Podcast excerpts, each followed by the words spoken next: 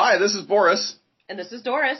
from the Boris and Doris podcast. We're here on Blissbringers. Just to drop in and say hi, y'all. Hello. Okay, that's a little bit gay, but Huh? I think he's making fun of us. Ah, fuck him. Welcome, everyone, to the Blissbringers podcast. I'm Professor T, and with me is my sexy partner. Captain. John and Cindy are checking out the scene down under. We'll hear all about their naughty adventures in the land of Oz when they get back. Tonight, we have a very special guest, Dee Dennis. She's the founder and organizer of Catalyst Con. She'll be telling us everything we need and want to know about the conference created to inspire exceptional conversations about sexuality. Welcome, Dee. Thank you. So great to talk with you guys. It's so great to have you here. So before we get started talking to Dee, do we have any personal updates? We actually do have a personal update.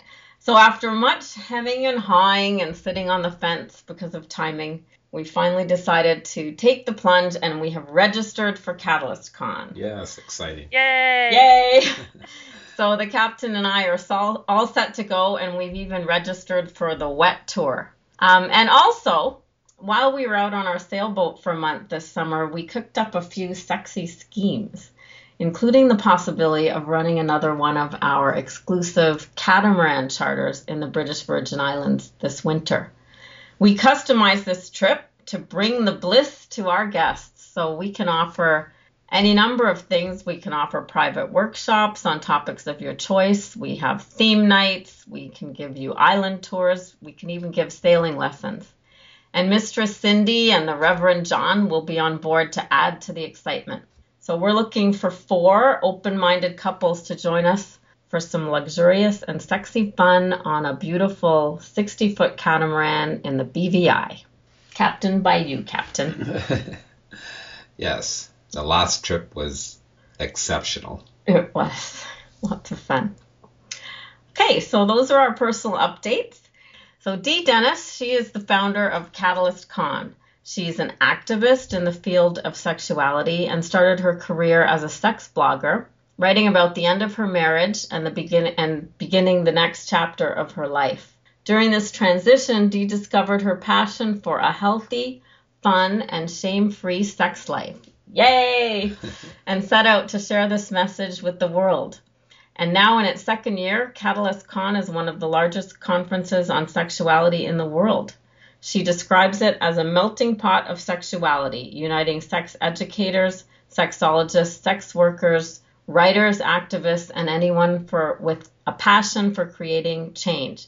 So, Dee, welcome again. Thank you. Um, okay, well, let's start with just a question, a little bit about you in 30 words or less. you can use a little more if you need to. How do you describe yourself and your sexuality, or as we like to put it on the show, what's your pleasure? I think on my FetLife profile I have fluctuating, evolving. And oh, that's, good. That's how I see myself. You know, I was in a monogamous marriage for a number of years. Now I'm just experiencing life and that includes my sexuality and actually discovering what it is and what I, you know, where I'm going, I guess. And I always think it's evolving. And how long has it been since you've been on your own and exploring? Um, a couple of years now. I mean, I started blogging. I think it was in 2007, where you know my mar- I was going through unhappy marriage and trying to find my way out of it. I think, and then I've been single a couple of years now. And how did you discover your passion for healthy, fun, and shame-free sex? Well, I think that was part of it is that, you know, in my little small town world, you know, we didn't have a sex toy shop. We didn't have anything. And, you know, you just didn't even talk about sex. and I started, you know, reading sex blogs and discovering there's more out there and started going to events in New York City and, you know, just meeting people and learning. And it just kind of evolved from there and grew. And so prior to that, did was it more of a private thing that was sort of a little bit shameful or Um, not so much? it wasn't so much, I don't want, well, I guess probably I think shame is always an underlying thing, but it wasn't a communication. I didn't have good communication in my marriage when it came to sexuality. I didn't have there wasn't a lot of communication with, you know, people I grew up with, couples we were associating with.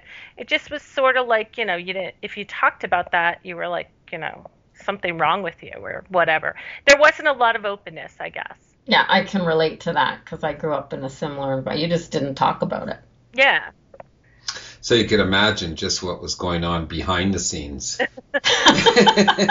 you know, I got I got to say, you know, I lived in this little suburban area, and there was a bunch of us couples, and you know, we we all belonged to the pool club with our kids and stuff. And I used to go to uh-huh. this annual Christmas party, and there was a probably like six couples that were always really close. And like looking at it now, I'd Yeah. say 99% they were swingers, and and yet I didn't realize it or I didn't think about it. And I remember even someone remarking about, look at how they dance with each other's husbands. And, and now looking back, I'm like, oh, that's what it was. Right. wow. I'm sure people talk about us And- that way. Yeah, I'm sure.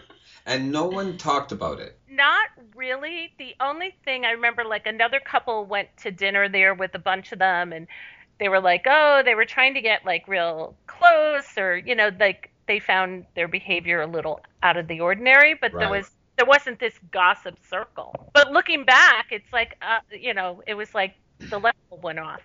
Now, knowing what I know now. Right, Yeah. right. Yeah, you can you can reframe it now.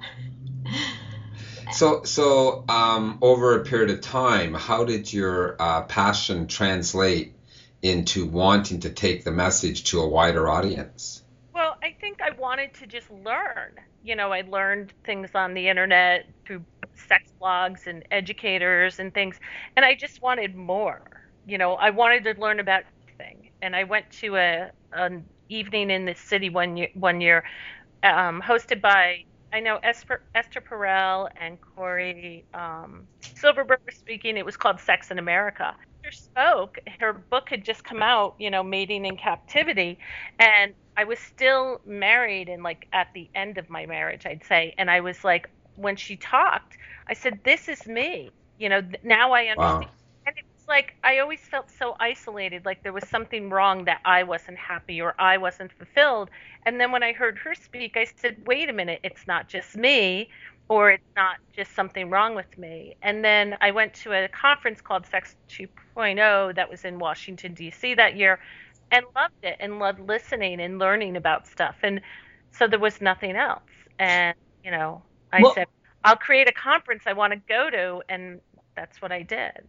What was the name of the conference you went to? I just I didn't catch that. Sex 2.0. There Oh, was a Sex oh. 2.0. Yeah, there was a blogger, Amber Rhea, who organized the first one in um, Atlanta, and then it was in DC the next year. I think it did Seattle, and then that was it. So was that the model for Catalyst Con?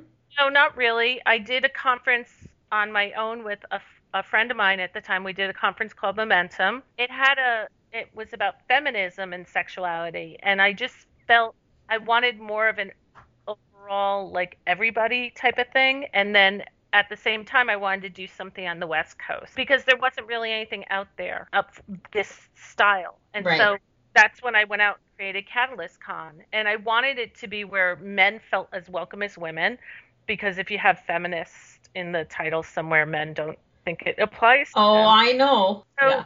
and I, I just wanted it to be what I call the melting pot of sexuality. I felt that there's groups. You have the swinger group, you have the BDSM group, you have trans, you, you know, you have LGBT, you have all these groups hosting their own events, own conferences, hmm. and we're all really looking for the same thing: change and acceptance. So how did you pull it all together for the first show? That's a good question. I'm not really sure. I have a lot. Friends who helped me. A lot of the speak. I mean, you know, some of the speakers were friends that I knew, you know, after a number of years, and I just kind of put out a call for speakers. People helped me promote it, and I got, you know, it, it turned out amazing. How many people were at the first one? It was 200, a little over 200 at the first one. And then DC, we we had over 350. We sold out because when I picked the venue, I picked it so far in advance, I didn't realize that like the the response I would get, and so I basically sold out like the full weekend ticket. And so we had a we were sold out conference like seven, 17 days before I think the full weekend ticket was sold out. Oh, so you could have sold a lot more tickets if you had a venue that could have accommodated that many people. For the full weekend, Saturday and Sunday tickets there were you know, that we could do, but yeah. And now we're headed back to the West Coast again. What's Yes. the what's the number that you're looking at for the West Coast? We'll probably do about the same we did in DC, I'd say. So three plus. Over 350, we usually we're on target to do. You know, at some point I'll crack that 400. Yes. For a conference that's not even a year old, like we'll be a year old, I think that's the response we've got. It's very good. and I Yeah. think um, we've we've gotten such a wide range of speakers, of attendees. I think it shows that you know this thing of bringing everybody together to share information and make you know contact and work together is is you know is a good thing, and and it's something others want. Yes, for sure. I I was at the the feminist porn conference in Toronto in uh, when was it? In March or April, and it was the same thing. There were academics and directors and and you know filmmakers and actors and everybody was and writers and everybody was so excited to be together and have these conversations. Yes. It was really really good. I I totally recommend that conference. It's really interesting. I'm hoping to make it up there next year. Oh, good, good. Then the, and the awards are so much fun. Yeah, it's a good event. So, so the melting pot of sexuality that you imagine for Catalyst Con, how do, in your experience, how did the activists and sex workers and the writers and the educators and the sexologists all interact with one another when they come at sex from such a different perspective? Um, I think you mean at CatalystCon itself. Yeah, yes, that's what I mean. Like, how does it? I think that's another thing where I talk about um, one of the missions of Catalyst Con is like, you know, when you don't know something or someone, our first reaction is to push it away or not like it or not want to talk about it, you know, that type of thing. And I think when we meet people, like I know for me personally, I had never met anybody that I or that I was aware of that was in sex work. And so my, you know, vision or impression of sex work was what I saw on TV and oh my gosh, you know. And when I started meeting people who were sex workers, who were in the industry, I realized how wrong I was. That's when, you know, part of what this is is that bringing all these people together and having them interact and talk and you know there's so many connections that get made. And i love like after the conference i see people tweeting to each other and making friends on facebook and catching up with each other. And i think it really takes off and so you do see people who are in the academic world meeting people in sex work as sex educators just as bloggers even Yeah. you know it really is a big weekend of bonding I guess. Yeah, it's it's sound I'm, I'm so excited. I can't wait. Okay. So, what are some of the highlights that we can expect at the LA Catalyst Con? There's so much that weekend. You're going to be busy. You're going to start one of the things is one of our sponsors is Wet and you guys signed up. They're offering a free tour, which is we're thrilled about. Um, and it begins before the conference. It's at nine o'clock on Friday morning. So those who arrive early and want to do something, it's they're going to pick you up at the hotel. They're going to feed you bagels and coffee and take you to their headquarters where they make their lube and you know give you a tour and then bring you back to the hotel by lunch. Cool. Yeah, we're pretty excited about that. It'd be fun. Gosh, I can't go because I'll be busy that day. But it's like I would love to do that, you know. And they said, oh well, anytime you want to come up, come on up. But I thought, what a great way to start the day or the weekend, you know, by doing that. And what about speakers?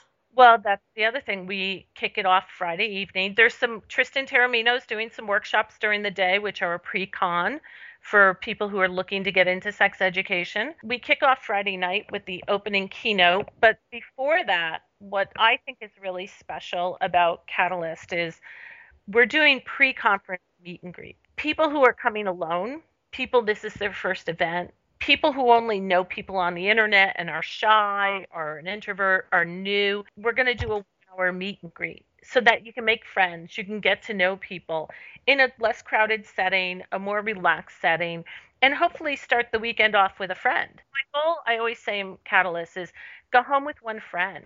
Make a connection, go home with one friend. That you've made a friend. I don't mean literally go home with them, but Right. you know that, or go home with them, maybe. that too. Um, we also do a private sex worker meet and mingle. And I that came about with a conversation I had um, with a sex worker where I knew I was an ally, and I just assumed everybody knew that, but I didn't realize that for some sex workers, they might not know my position. Right. And you know, also I I came to learn that walking, you know, we walk into an event like no big deal. A sex worker can't always identify what they're due. You know, they are shamed, they are shunned, they don't always feel safe. And so we started this meet and mingle that it's sex worker, it's only open to sex workers and former sex workers to get together prior to the conference and realize this is a safe space. And the opening keynote reception, which is one of my favorites. It's also sponsored by Aneros, who's one of my favorites. I like like set the tone for the weekend, I call it. Yes. And what we do is we take four of our speakers and we put them on a keynote with Tristan Taormino, who does the moderating. She's one of my favorite moderators. I don't know if you've ever gotten a chance to watch her. But Yeah, I have. I have. She's very good. you know, they've all in their own way have been a catalyst and they've all worked to create change in their own way. And we invite them up there to talk about it and share it with everybody. And so it sort of t- sets the tone of like, here's people who have created change and you can too. Every voice matters. So that's going to be the opening, an opening panel. Yeah. We have a little pasta bar, we have some drinks, we have the opening panel. And Oh, great. We've signed up for that. Yeah, and I just thought of a question too about clothing and how are people going to be dressed, do you think, for this? Um, I think it might actually be in my code of conduct. Uh, Okay. you know, it's it's um it's a conference about sexuality, but we don't have sex. Right. We just say street clothes, whatever you're comfortable wearing to the opening. You don't have to get dressed up for the opening, but you can if you want. You can wear jeans if you want. You know, whatever street appropriate. I guess. Okay.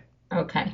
Okay. So, um, so you already said that you you put the program together by having a combination of sort of a call for speakers and I guess your own networks.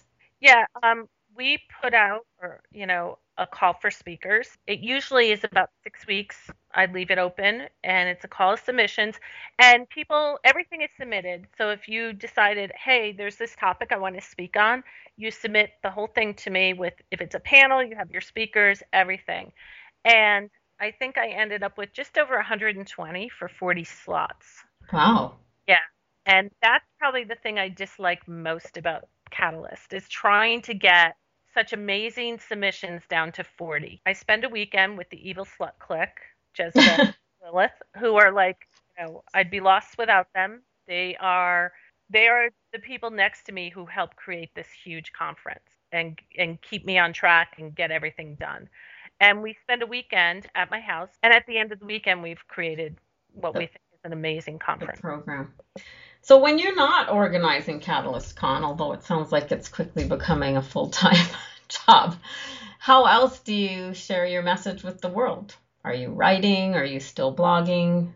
I haven't. I can't even remember the last time I sat down to write. I I don't have time to write anymore. Sometimes I wish I did. Also, it's hard for me now to share my personal message. I think in writing, um, I don't feel as anonymous and as free as I Right. used. Um, I think being someone who organizes this conference, it's more critiqued probably, and so I find myself second guessing, and so I've just basically stopped writing. Um, I share my message every day as I come across people who, like, you know, in conversation, um, I always look for an opportunity to change someone's mind through knowledge. Right. An example, I I also work a full time job Oh, and I have a and are you out at your job? Like, do the people you work with at your job know that you do this? My the president of the company does. Who's my who I report to is my immediate person I report to. They do. I don't really share it with everyone else just because you know then it's off you know office gossip or whatever. There's just no need to. Right. I don't hide it, but at the same time I don't share it. Do your kids know?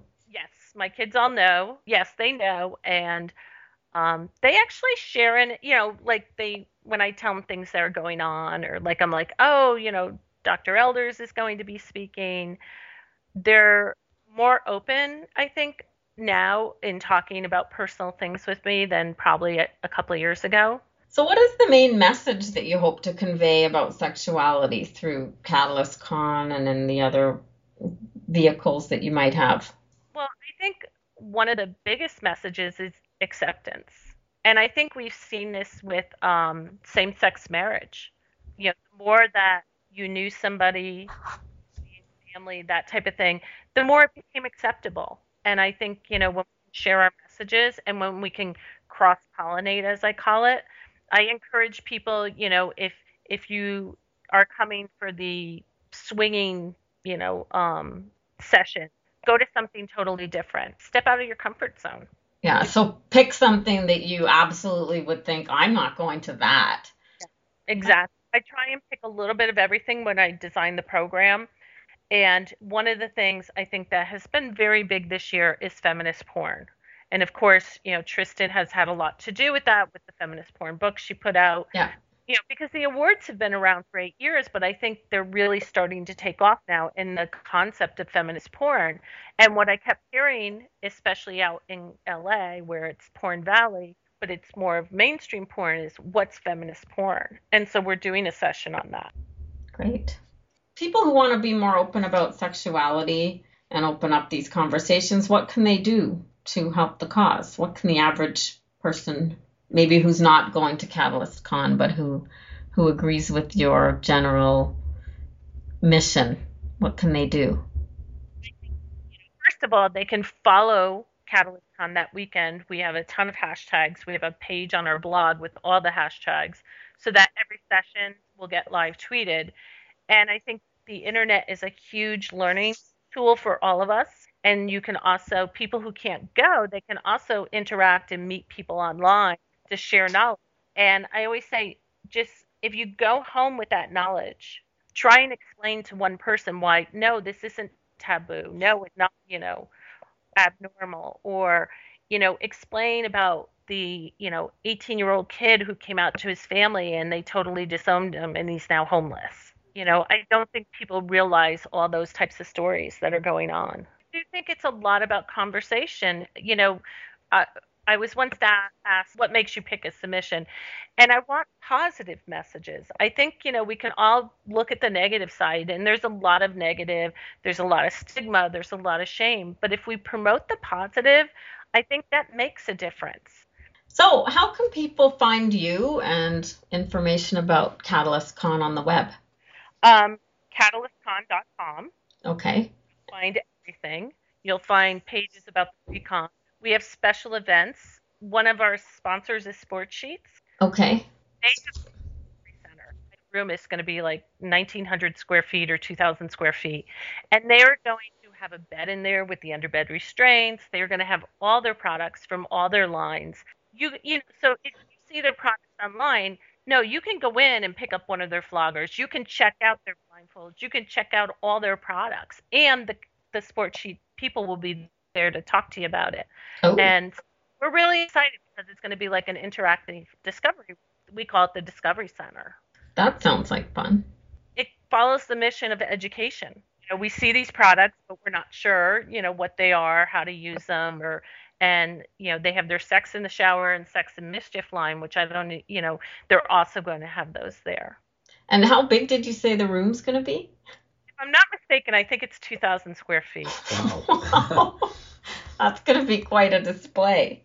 Well, and you know, so we're doing some really fun expanding things. You know, um, Aneros, our platinum, my major sponsor, they're creating the what's called the Aneros Lounge, and um, it's going to be in the exhibitor hall, and I'll leave it at that. Details will come out, you know, but that's a sneak peek, which is going to be Okay. really That's exciting. I'm excited. Wicked Sensual Care and Wicked Pictures has signed on again this year to be our hospitality sponsor, and I love I love them for it because you're going to get coffee, tea, muffins, snacks all day, and it's really great when a company you know does that for all my attendees. Okay. Is there anything else you'd like to say about Catalyst Con before we say goodbye? It's open for everyone. I think there's something for everyone, and don't hesitate to attend. We've been chatting with Dee Dennis, the founder of Catalyst Con, a conference created to inspire exceptional conversations about sexuality. Thank you so much, Dee, for taking the time to be with us today. Thank you. It sounds like a fabulous event, and we will see you there. Looking forward to it. Yeah. Thanks, thanks, Dee. We'll add the information for Catalyst Con to our website on the show notes for this show. And if you register, don't forget to use the Blissbringers discount code BLISS when you're registering for $10 off your Catalyst Con registration. See you there. That's all we have time for today. Besides finding us at CatalystCon September 27th to 29th in California, you can also find us on the web at blissbringers.com. Drop us a line or leave us a voicemail message. We're also on Twitter and Facebook. You can like us on Facebook. You can subscribe on iTunes or download the very lovely Android app. So until next time, what's, your pleasure?